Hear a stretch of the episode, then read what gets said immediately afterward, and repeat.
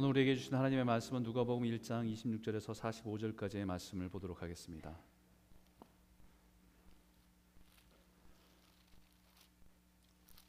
누가복음 1장 26절에서 45절까지의 말씀입니다. 제가 한 절, 여러분이 한 절 읽겠습니다. 여섯째 달에 천사 가브리엘이 하나님의 보내심을 받아 갈릴리 나사렛이란 동네에 가서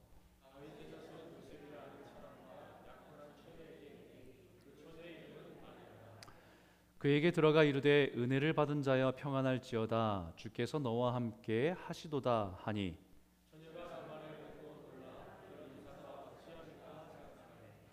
천사가 이르되 마리아여 무서워하지 말라. 내가 하나님께 은혜를 입었느니라.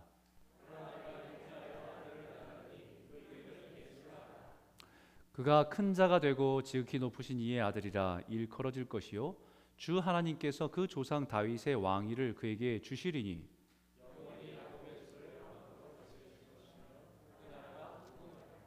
마리아가 천사에게 말하되 나는 남자를 알지 못하니 어찌 이 일이 있으리이까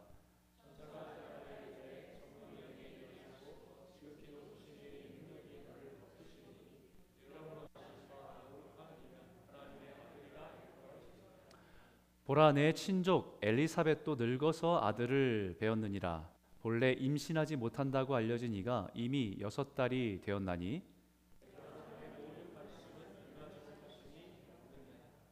마리아가 이르되 주의 여종이오니 말씀대로 내게 이루어지이다 하매 천사가 떠나가니라.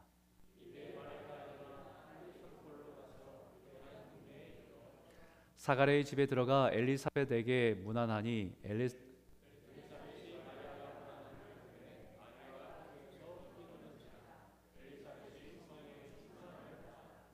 큰 소리로 불러 이르되 여자 중에 내가 복이 있으며 내 태중의 아이도 복이 있도다.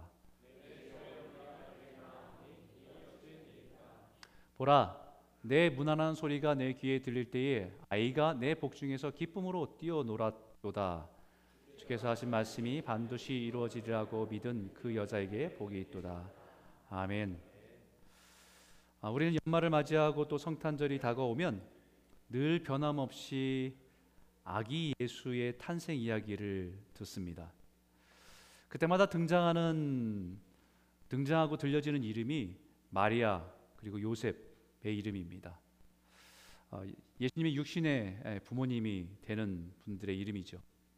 그럼에도 불구하고 그동안 기독교의 역사 속에서 예수님의 어머니인 마리아에 대해서 어, 많은 오해도 있고 또 무시도 있었던 것 같습니다.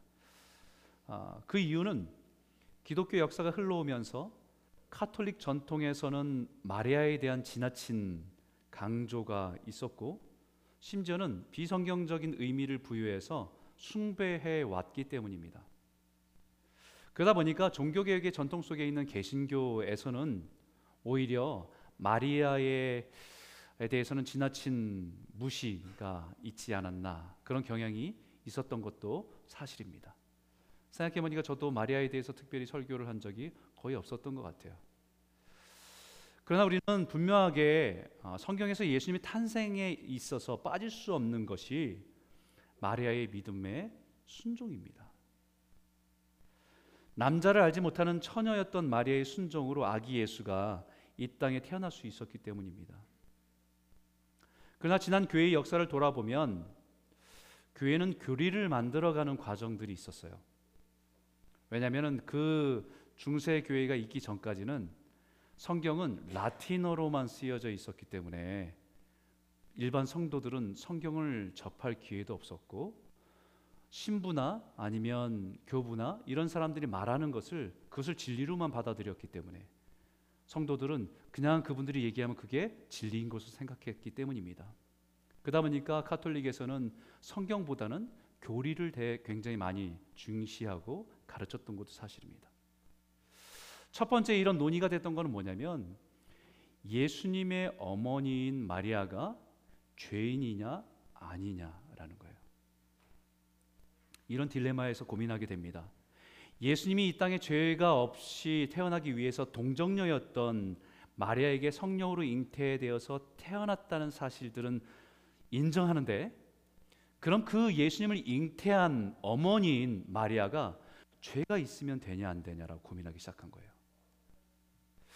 그래서 결론은 마리아도 죄가 없어야 된다라고 하는 주장을 해서 만든 교리가 무염시태라고 하는 겁니다.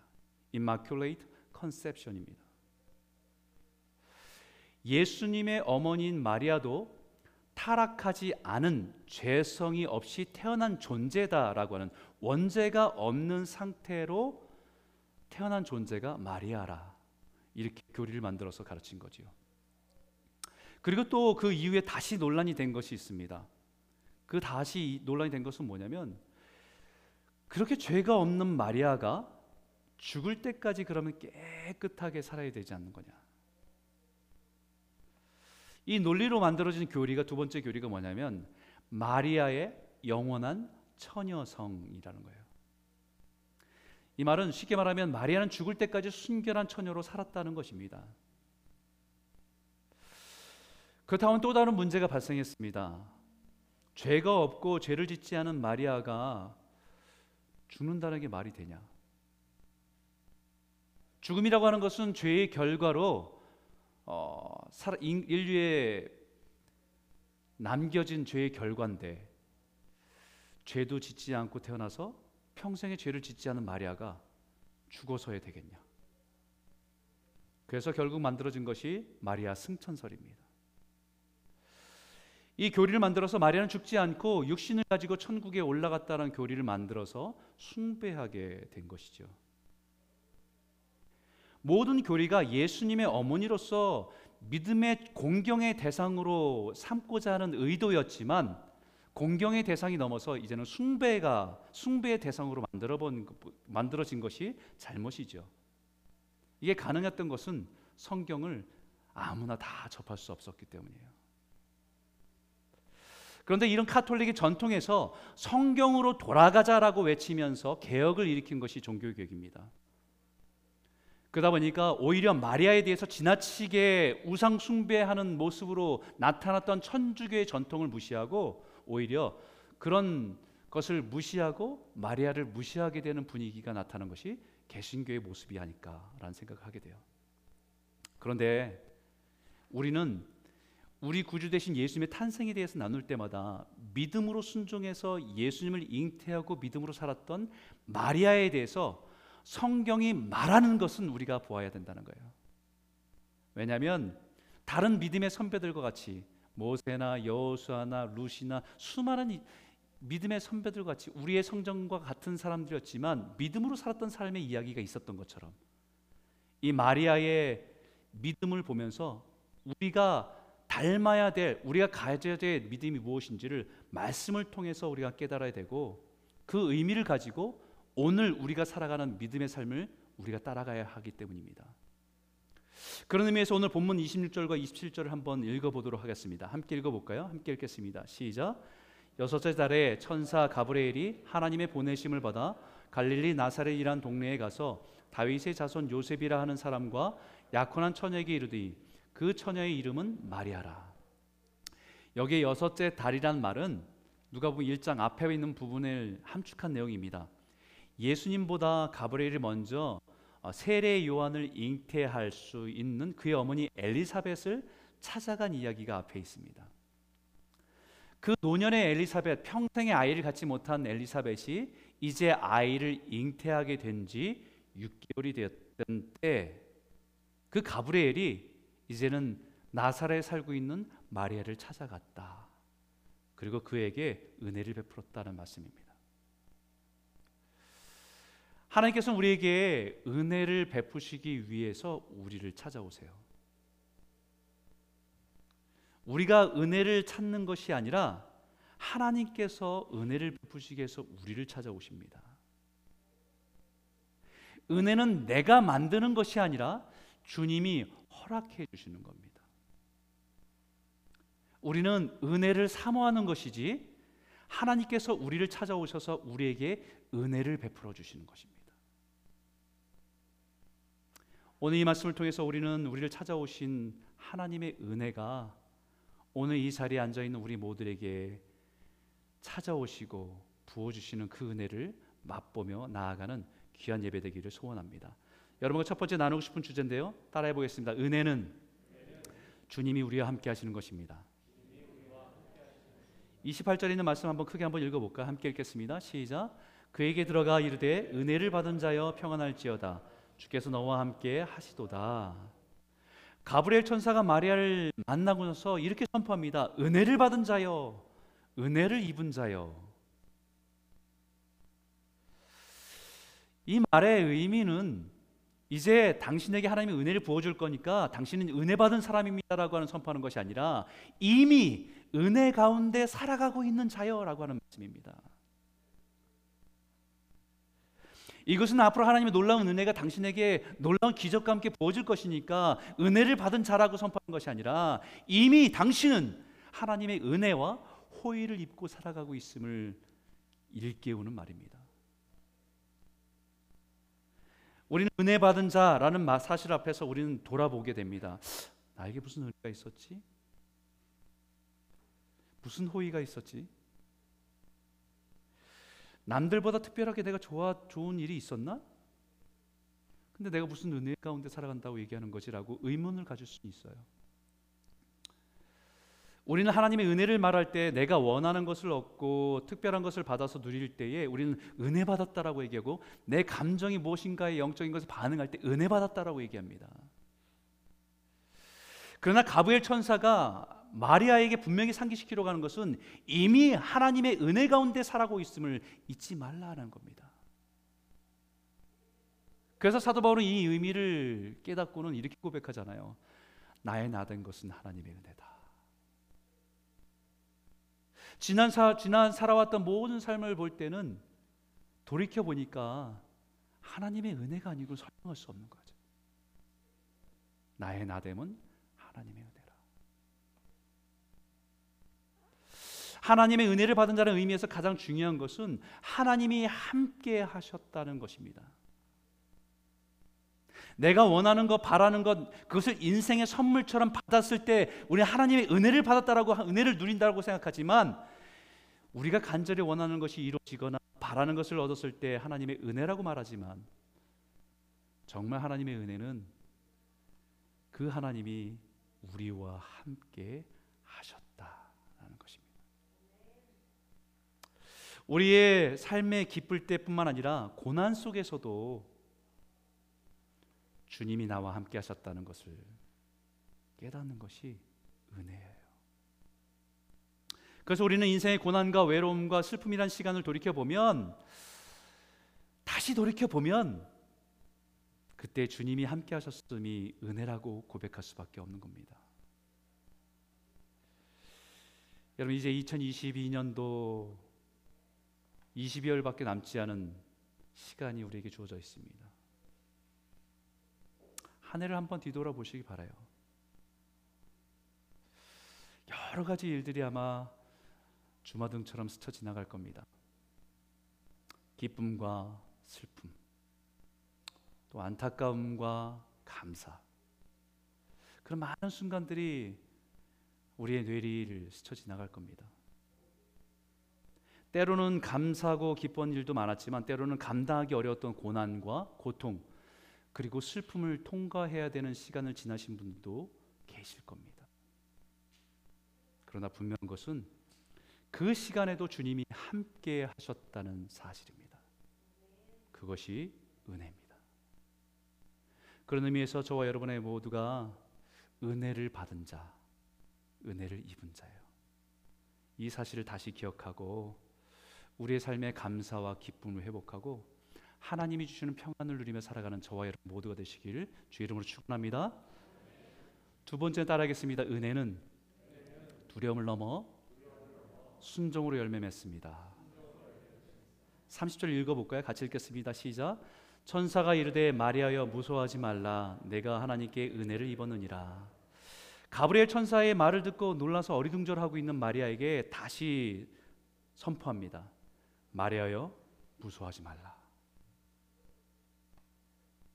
왜 무서워하지 말라고 합니까?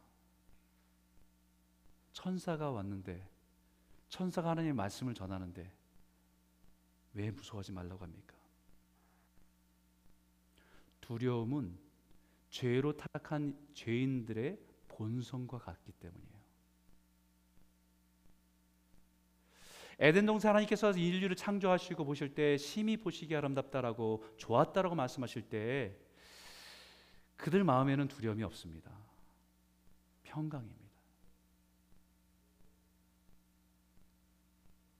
그런데 사단의 유혹 때문에 죄를 짓고 나서는 제일 먼저 그들 마음에 찾아온 것은 두려움입니다.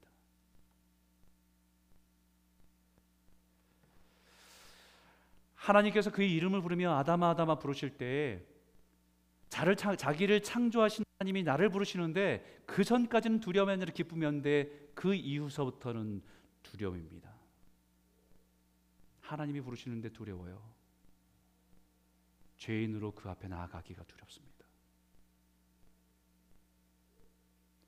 아담이 자기의 하나님의 형상으로 지은 자기에게 갈비뼈와 같은 자기에게 배필로 지어 주신 하와를 보면서 당신은 내 뼈 중에 뼈요 살 중에 살이라고 고백했던 것이 사람이에요. 아내만 얘기하는 것이 아니라 모든 사람의 관계 당신은 나에게 꼭 필요한 사람입니다라고 고백입니다. 사람은 서로를 의지하고 필요로 하는 존재로 지원받았기 때문이에요. 그런데 죄를 짓고 나서는요. 두려운 존재로 바뀝니다. 내가 가지고 있는 것을 빼앗을까 봐 두려워져요.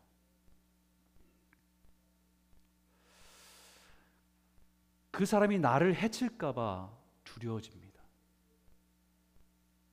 경계하게 되고 싸우게 되고 내가 먼저 뺏게 돼요. 모든 만물 속에서 자연 속에서 아름답게 조화롭게 살아가던 인류가 사자와 양이 같이 뒹굴고 모든 것 안에 평화롭게 살아가던 인류가 이제는 그 자연마저도 그 만물마저도 두려운 존재로 바뀌어요. 하나님의 천사가 다가와서 은혜를 받은 자여라고 말할 때 마리아에게 제일 먼저 찾아온 감정은 두려움이었어요. 우리가 하나님의 은혜 가운데 살아가지 못하도록 그 은혜를 누리고 살아가지 못하도록 막는 가장 큰 장애물이 두려움입니다. 그래서 하나님께서는 성경의 수많은 하나님의 백성들, 하나님의 사람들을 부르실 때마다 처음으로 얘기하는 메시지는 똑같아요. 두려워하지 말라. 겁내지 말라. 근데 하나님의 사람들을 만나시고 부르실 때마다 두려워하지 말라, 겁내지 말라고 말씀하시면서 왜 두려워해야지, 두려워하면 안 되는지, 두려워해서는 안 되는지 그 근거에 분명히 말씀하지요. 이사야 선지자가 이렇게 말씀했습니다. 두려워하지 말라, 내가 너와 함께함이라. 놀라지 말라 나는 내 하나님이 됨이니라 내가 너를 굳세게 하리라 참으로 너를 도와주리라 참으로 나의 의로운 손으로 너를 붙들리라 이사 선자에게 말씀하신 것 같이 내가 너와 함께 함이라라고 말씀하신 것입니다.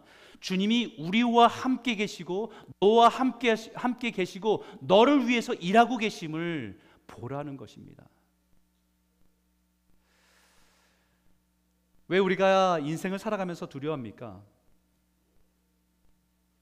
그것은 우리와 함께 하신 주님을 보지 못하고 나를 둘러싸고 있는 상황과 현실을 보기 때문에 두려운 겁니다.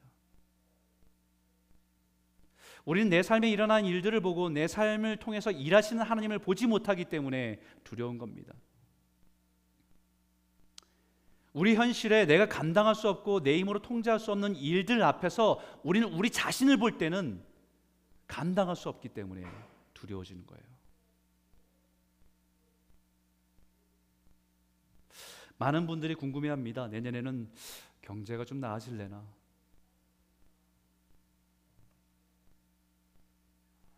모든 막 혼돈 가운데 있는 세상이 좀 안정될래나? 우리는 그런 현실 앞에서도 제일 먼저 느끼는 것이 두려움입니다. 왜냐하면 그것은 우리가 통제할 수 있고 우리가 감당할 수 있는 상황이 아니기 때문이에요. 그 현실 앞에 자신의 무기력함을 보고 자신의 무능력함을 보기 때문에 우리는 두려워지는 거예요. 어느 날 불쑥 내 인생에 위험을 알 수 없기 때문에 찾아오는 위험을 알 수 없기 때문에 우리는 두려운 것입니다. 그렇기 때문에 믿음의 눈을 들어야 되는 거예요. 믿음으로 우리와 함께 하신 하나님을 향해서 눈을 떠야 하는 것입니다. 여전히 나를 사랑하시고 나와 함께 하신 주님을 바라볼 때 우리는 두려움에서 평안으로 나아갈 수 있기 때문입니다. 그래서 가브리엘 천사는 마리아와 함께 하신 하나님께서 행하실 일 그리고 이미 행하고 계신 일이 무엇인지를 말씀하기 시작합니다. 31절과 33절인데 보라 내가 잉태하여 아들을 낳으리니 그 이름을 예수라 하라 그가 큰 자가 되고 지극히 높으신 이의 아들이라 일컬어질 것이요 주 하나님께서 그 조상 다윗의 왕위를 그에게 주시리니 영원히 야곱의 집을 왕으로 다스릴 것이며 그 나라가 무궁하리라. 지금 하나님께서 행하고 행하고자 하신 일들이 무엇인지 말씀하는 거예요. 마리아가 가브리엘 천사가 이 말을 할 때 이 말이 무슨 의미를 하는지 분명히 알았습니다. 단지 이제 정혼한 요셉과 정식으로 결혼해서 아들을 낳게 될 것이고 잘 살 거야라고 하는 덕담이 되고 축하해 주는 메시지가 아니라는 것을 분명히 알고 있었습니다. 가브리엘의 메시지는 모든 유대인들이 기다리는 메시아에 대한 말씀인 것을 분명히 알고 있었습니다.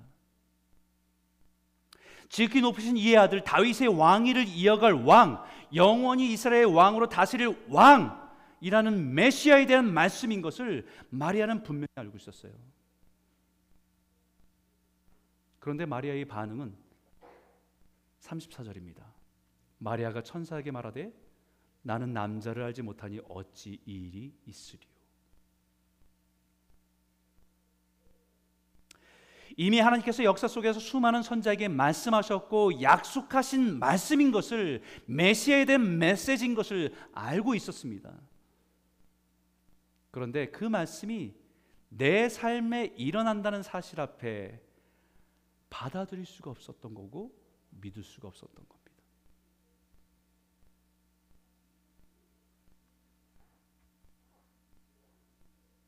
하나님의 분명한 메시지, 수많은 선자가 장차 오실 메시지, 메시아에 대해서 말씀한 것을 알고 있었고 기다리고 있었고 소망하고 있었지만 그 메시지가 내 삶을 통해서 일어난다는 사실 앞에서는 거부하고 믿을 수가 없었던 거죠. 이것은 우리의 신앙에서 일어날 수 있는 일입니다. 하나님께 약속하신 것에 대해서 우리는 알고 있어요. 우리가 믿는 하나님이 어떤 분이시라는 것조차도 우리는 다 알고 있습니다. 믿고 있습니다. 무엇을 믿는지에 대한 믿음은 분명히 있습니다. 그러나 이것이 내 삶에 어떻게 일어나게 될지에 대한 믿음이 없는 겁니다. 믿음의 내용은 있습니다. 우리가 믿는 것이 무엇인지 우리의 믿음의 내용은 있습니다. What is faith? 우리가 믿는 바가 무엇인지 이것은 있어요.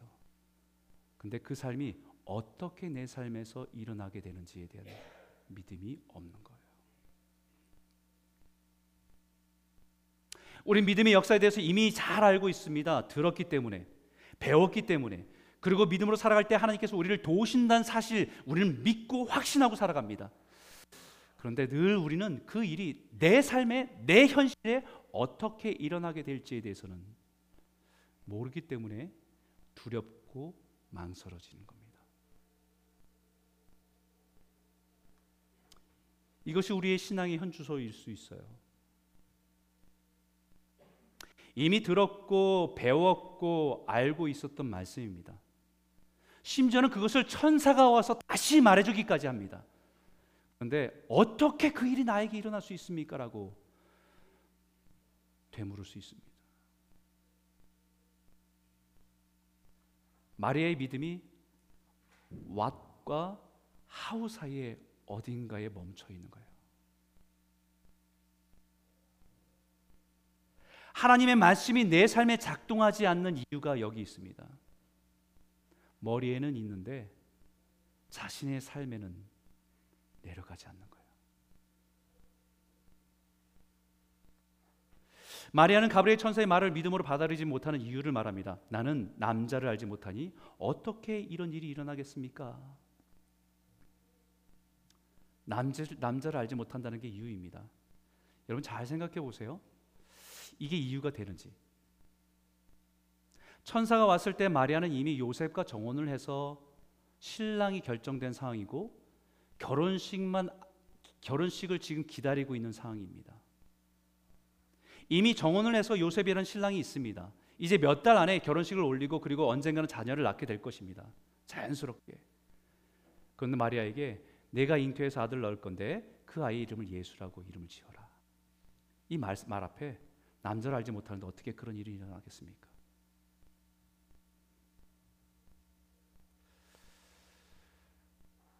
우리도 우리가 알고 있는 믿음대로 살지 못하는 이유를 한다면 수도 없이 될 수 있어요. 나이가 많아서, 돈이 없어서, 아, 사람들이 없어서, 아무도 도와주지 않아서, 몸이 아파서, 애들 때문에, 바빠서, 시간이 없어서, 삶의 여유가 없어서. 해야 될 일이 너무 많아서 할 수 없는 이유를 대라고 한다면 아마 수도 없이 말할 수 있습니다. 하나님의 말씀에 대한 믿음이 없는 것이 아니라 그 말씀이 내 삶에 이루어진다는 믿음이 없는 거죠. 어떻게라고 하는 현실 앞에서 믿음이 힘을 잃고 있는 것입니다. 그런 마리아에게 가브리엘 천사가 분명하게 말합니다. 우리 한번 같이 한번 읽어볼까요? 함께 읽겠습니다. 시작. 선사가 대답하여 이르되 성령이 내게 임하시고 지극히 높으신 이의 능력이 너를 덮으시리니 이름으로 나실 바 거룩한 이는 하나님의 아들이라 일컬어지리라. 가브리엘 천사가 분명히 말해요. 마리아, 네가 할 수 있는 일이 아니야. 성령의 능력이 그렇게 하실 거야. 하나님의 능력이 너를 통해서 그렇게 하실 거다. 네가 할 수 있고 없고에 따라 결정되는 일이 아니라 네가 능력이 있고 없고에 따라 결정되는 일이 아니라는 것입니다. 그것은 하나님의 능력이 성령의 능력이 너를 통해서 행하실 거야. 하시는 분은 성령님이시야.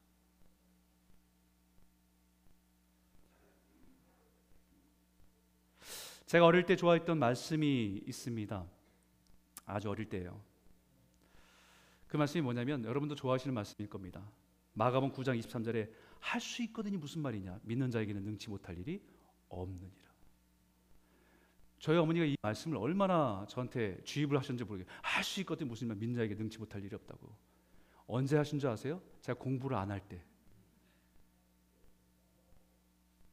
할 수 있거든이 무슨 말이냐 민자에 능치 못할 일이 없다고. 저는 이 말씀을 들을 때 저는 제가 스스로 불안해하거나 용기가 떨어지는 나 스스로가 할 수 있다라고 하는 자기 암시와 같은 메시지로 이해했었습니다.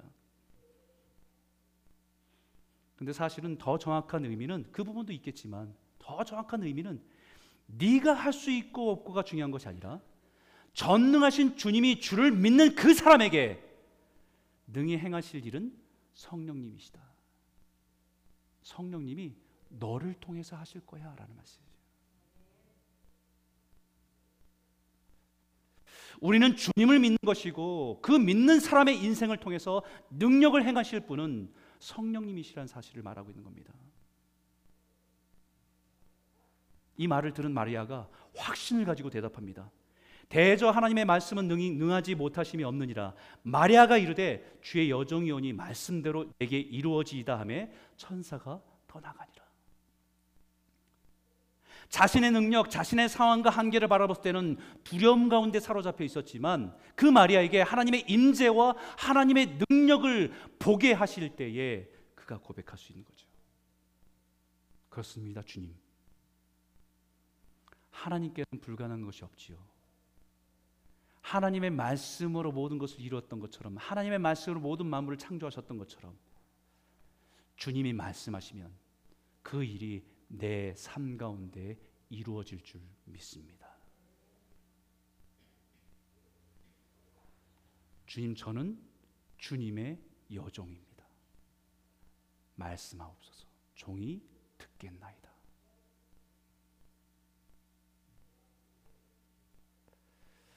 모든 두려움을 넘어서 아멘으로 화답하는 것입니다.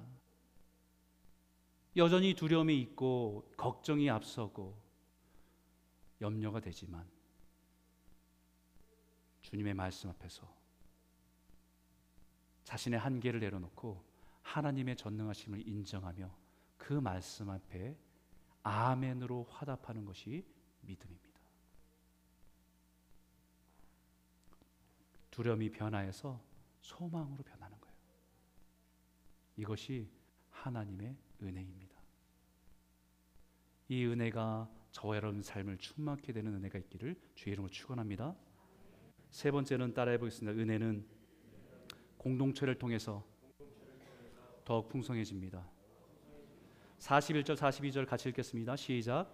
엘리사벳이 마리아가 문안함을 들음에 아, 마이가 복중에서 뛰노는지라 엘리사벳이 성령의 충만함을 받아 큰 소리를 불러 이르되 여자 중에 내가 복이 있으며 내 태중의 아이도 복이 있도다. 여러분 한 가지 제가 질문할게요. 만약에요 노년의 엘리사벳이 다 늙은 나이에 아이를 갖게 되었던 사실을 창피하게 여겼다고 한다면 어떻게 됐을까요?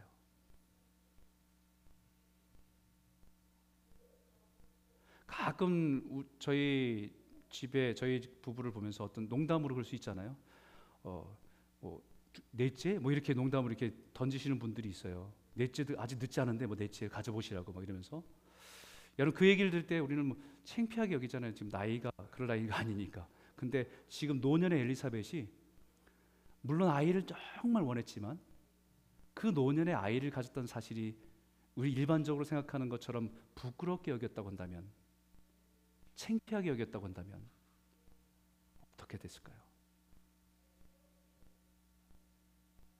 남들은 손주볼 나이에 이제 아이를 가졌다는 것이 기쁜 일이긴 하지만 그것이 부끄러워서 감추었다고 한다면 어떻게 됐겠습니까? 그리고 그 일이 하나님의 능력 안에서 은혜를 베푸신 가운데 일어난 것이라고 믿지 않고 주책맞게 노년에 그냥 우연히 얻은 일어난 일이라고 생각했다고 한다면 어떻게 됐겠습니까? 오늘 말씀을 묵상하면서 이런 생각이 들어요. 오늘 나에게 일어난 놀라운 하나님의 은혜는 나만을 위한 것이 아니라는 거예요. 은혜는 함께 나눌 때 더 풍성해지는 것입니다. 여기 놀라운 기적 같은 일이 함께 일어났습니다. 처녀인 마리아가 10대인 마리아가 아이를 임신한 것과 평생의 아이를 갖지 못했던 노년의 엘리사벳이 아이를 임신한 지 6개월이 됐다는 것입니다. 엘리사벳이 인생의 오랜 기간 동안에 간절히 원하고 기도하고 바라던 자녀가 없이 살아온 인생에 그 인생을 생각해 보십시오. 엄청난 고난이었을 겁니다. 왜 모든 사람들이 일반적으로 다 갖는 그것을 나는 평생에 이렇게 원해도 하나님 주시지 않을까라고 하는 그 질문 속에서 얼마나 많은 고민하고 마음 아파하고 힘들게 살아왔겠습니까?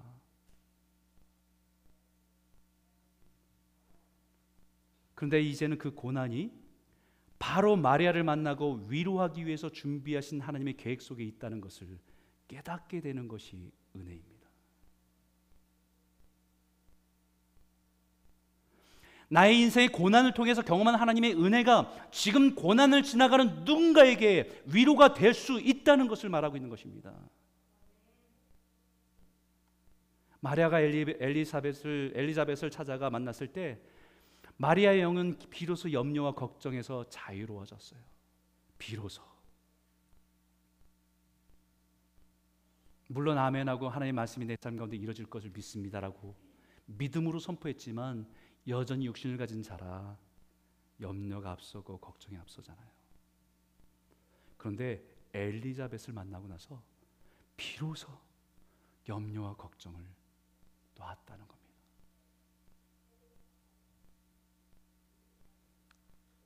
엘리자벳이 하나님의 은혜를 경험하지 못했다고 한다면 아직 결혼식을 올리지 않은 처녀 마리아의 임신을 이해할 수 있었겠습니까?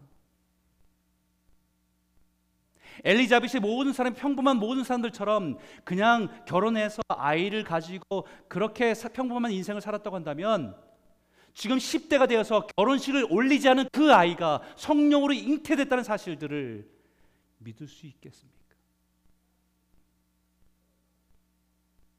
또 한 명의 정죄하는 사람의 입술이 되지 않았을까요?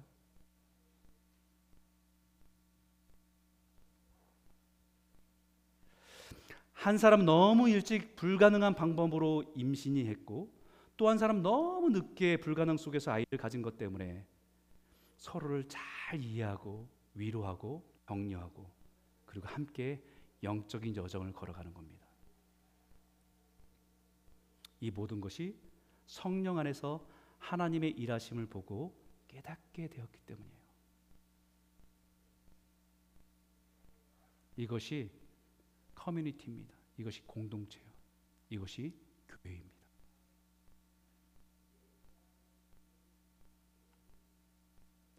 하나님께서 우리가 함께 하도록 부르셨습니다. 서로의 인생이 다양한 것을 가지고 살아갑니다. 또 어떤 분들은 고난과 실패나 좌절과 약함을 통해서 수많은 사람이 다양한 모습을 보게 하십니다. 이것을 통해 서로에게 다가가고 이해하고 함께하도록 부르신 곳이 교회입니다. 우리는 서로 보이지 않는 하나님의 섭리와 계획을 자신의 인생을 통해서 보게 하고 격려하고 함께하기 위해서 주님께서 우리를 교회로 부르신 것입니다. 우리 모두를 함께하도록 커뮤니티로 에클레시아 불러모은 것이 교회입니다.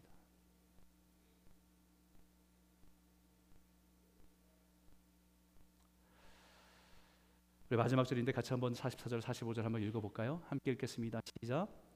보라 내 문하는 소리가 내 귀에 들릴 때에 아이가 내 복중에서 기쁨으로 뛰놀았도다. 주께서 하신 말씀이 반드시 이루어지리라고 믿은 그 여자에게 복이 있도다. 믿음으로 살아가고 하나님의 은혜를 경험한 성도들의 만남에는요 기쁨이 있어. 우리 내면 깊은 곳에 주님의 기쁨이 있습니다. 좋은 것을 나누고 좋은 것을 함께함을 누리게 되는 외적인 그런 삶 속에 누리는 기쁨이 아니라 우리가 은혜를 나눌 때에 내 삶 가운데 역사하셨던 하나님의 은혜를 나눌 때에 믿는 자들 안에는 우리 안에 주 안에서 누리는 기쁨이 있다는 것이에요. 우리 안에 계신 주님이 동일한 기쁨을 누리게 하시기 때문에 힘겨운 시간과 고난의 때를 지나도 우리 영혼을 기쁨으로 깨어나게 합니다. 우리 믿음으로 살아간 삶이 힘이 되고 용기를 내게 합니다. 하나님의 말씀이 자신의 삶에 반드시 이루어지라고 믿은 삶을 서로가 격려하고 축복하는 공동체가 교회입니다. 지금 우리가 인생에 짊어진 인생의 진들이 무겁고 힘겹지만 하지만 하나님의 말씀대로 살아갈 때 그 말씀이 당신의 삶에서 이루어질 것을 믿고 살아간 당신의 복이 당신의 인생이 복되다라고 말할 수 있는 것이 성도들이기 때문입니다. 하나님의 은혜는 교회 공동체 안에서 믿음의 성도들 안에서 더 풍성해지는 거예요. 하나님 내 인생에 부어진 은혜는 나만 누리라고 줄 것, 주신 것이 아니라 함께 나눌 때에 더 풍성해지기 때문이에요. 고난을 다 통과하고 슬픔을 다 통과하면서 그 가운데 있었던 하나님의 은혜를 간직하고 그것을 누군가에게 나눌 때에 지금 이 순간 고난의 한복판에 있는 누군가에게는 위로가 되고 힘이 되기 때문이에요.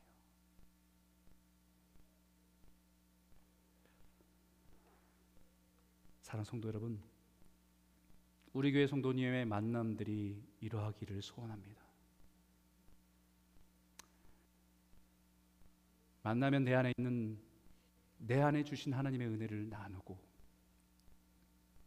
서로 믿음으로 살아가는 몸부림치는 것을 격려해주고 말씀으로 살아가도록.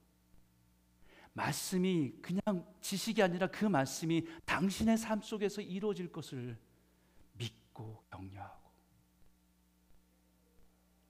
기도해 줌으로 인해서 우리의 삶 속에 더 풍성한 은혜를 함께 누려가는 교회와 성도가 되기를 주 이름으로 축원합니다. 기도하겠습니다. 아니 이 찬양 우리 같이 한번 불러보죠.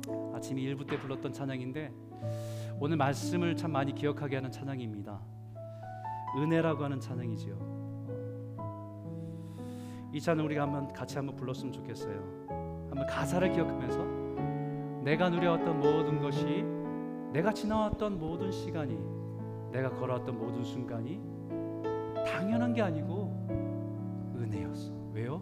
주님이 함께 하셨기 때문에. 주님이 함께 걸어오셨기 때문에. 같이 부르죠. 내가 누려왔던 모든 것들이 내가 지나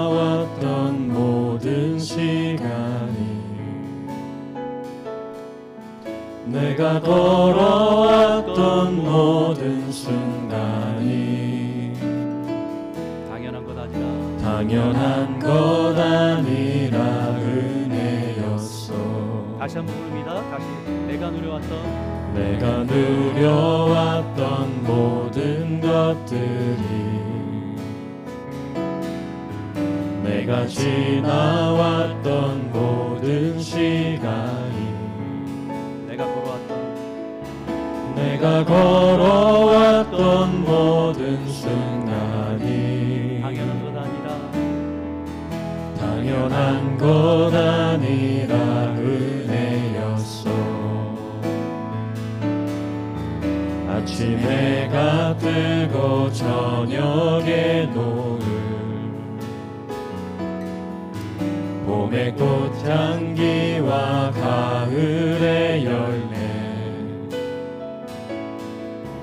변하는 계절의 모든 순간이 당연한 것 아니라 은혜였어 모든 것이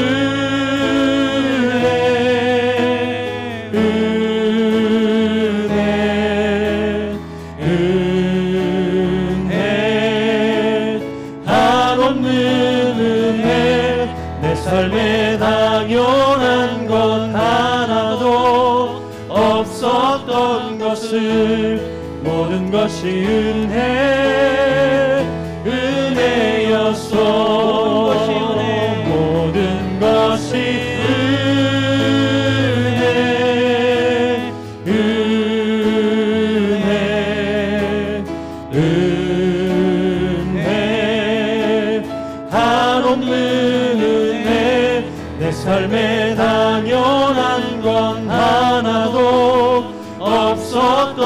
것을 모든 것이 은혜 은혜였어. 모든 것이 은혜. 모든 것이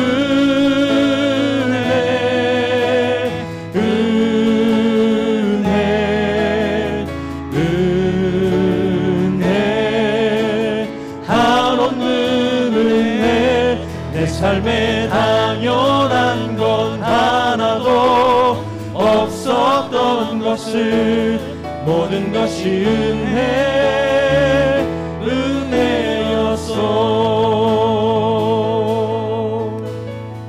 이제 우리 같이 한번 기도하기 원합니다. 하나님 성탄절을 맞이하면서 우리의 시선이 상황이 아니라 우리와 함께 하시는 주님을 바라볼 수 있도록 눈을 열어 주십시오. 우리의 믿음이 지식에만 머물지 않고 살아있는 믿음으로 반응하며 능력으로 역사하시는 은혜를 누리게 하여 주시길 원합니다. 우리가 함께 신앙의 공동체를 이뤄가고 하나님의 은혜를 나누고 서로 격려하고 위로하는 믿음의 공동체로 세워갈 수 있도록 나를 사용하여 주시기 원합니다. 하늘을 돌아보면서 지나왔던 모든 시간 속에서 하나님 은혜의 임을 고백하며 그 은혜를 간직하고 선포하며 살아가는 성도와 교회가 될 수 있도록 우리를 붙잡아 주시옵소서 인도하여 주시옵소서. 우리 한번 같이 한번 기도하기 원합니다. 함께 기도하겠습니다. 하나님 아버지 감사합니다. 하나님 아버지 오늘 말씀을 통해서 우리가 살아 모든 삶 가운데 하나님의 은혜임을 고백하며 믿음으로 나아가는 이 시간 되게 인도하여 주시옵소서. 하나님 아버지 하나님의 은혜가 아니고는 설명할 수 없는 우리 인생 속에서 많은 시간들이 하나님의 은혜임을 고백하며 믿음으로 서게 인도하여 주시고 두려움에 사람에 잡힌 자가 아니라 주의 약속하심 가운데 우리가 은혜 받은 자라는 것을 선포하고 믿음으로 살아가는 성도들이 될 수 있도록 인도하여 주시옵소서. 하나님 아버지 우리가 우리에게 허락하신 은혜가 나만을 위한 것이 아니라 누군가에게 나눌 때에 그 고통 가운데 있는 자들에게 위로가 되게 하여 주시고 말씀으로 살아가는 은혜가 되게 하여 주시고 능력이 되게 하셔서. 함께 세워자는 공동체가 될 수 있도록 인도하여 주시고 붙잡아 주시옵소서. 세상 아버지 성탄들을 통해서 선물을 주고받고 파티하는 모든 것을 즐거워하지만 우리는 우리를 향해서 주시는 하나님의 은혜 때문에 감사하고 기뻐하며 그 은혜를 전한 자로 살아갈 수 있도록 하나님 우리를 사용하여 주시고 인도하여 주시옵소서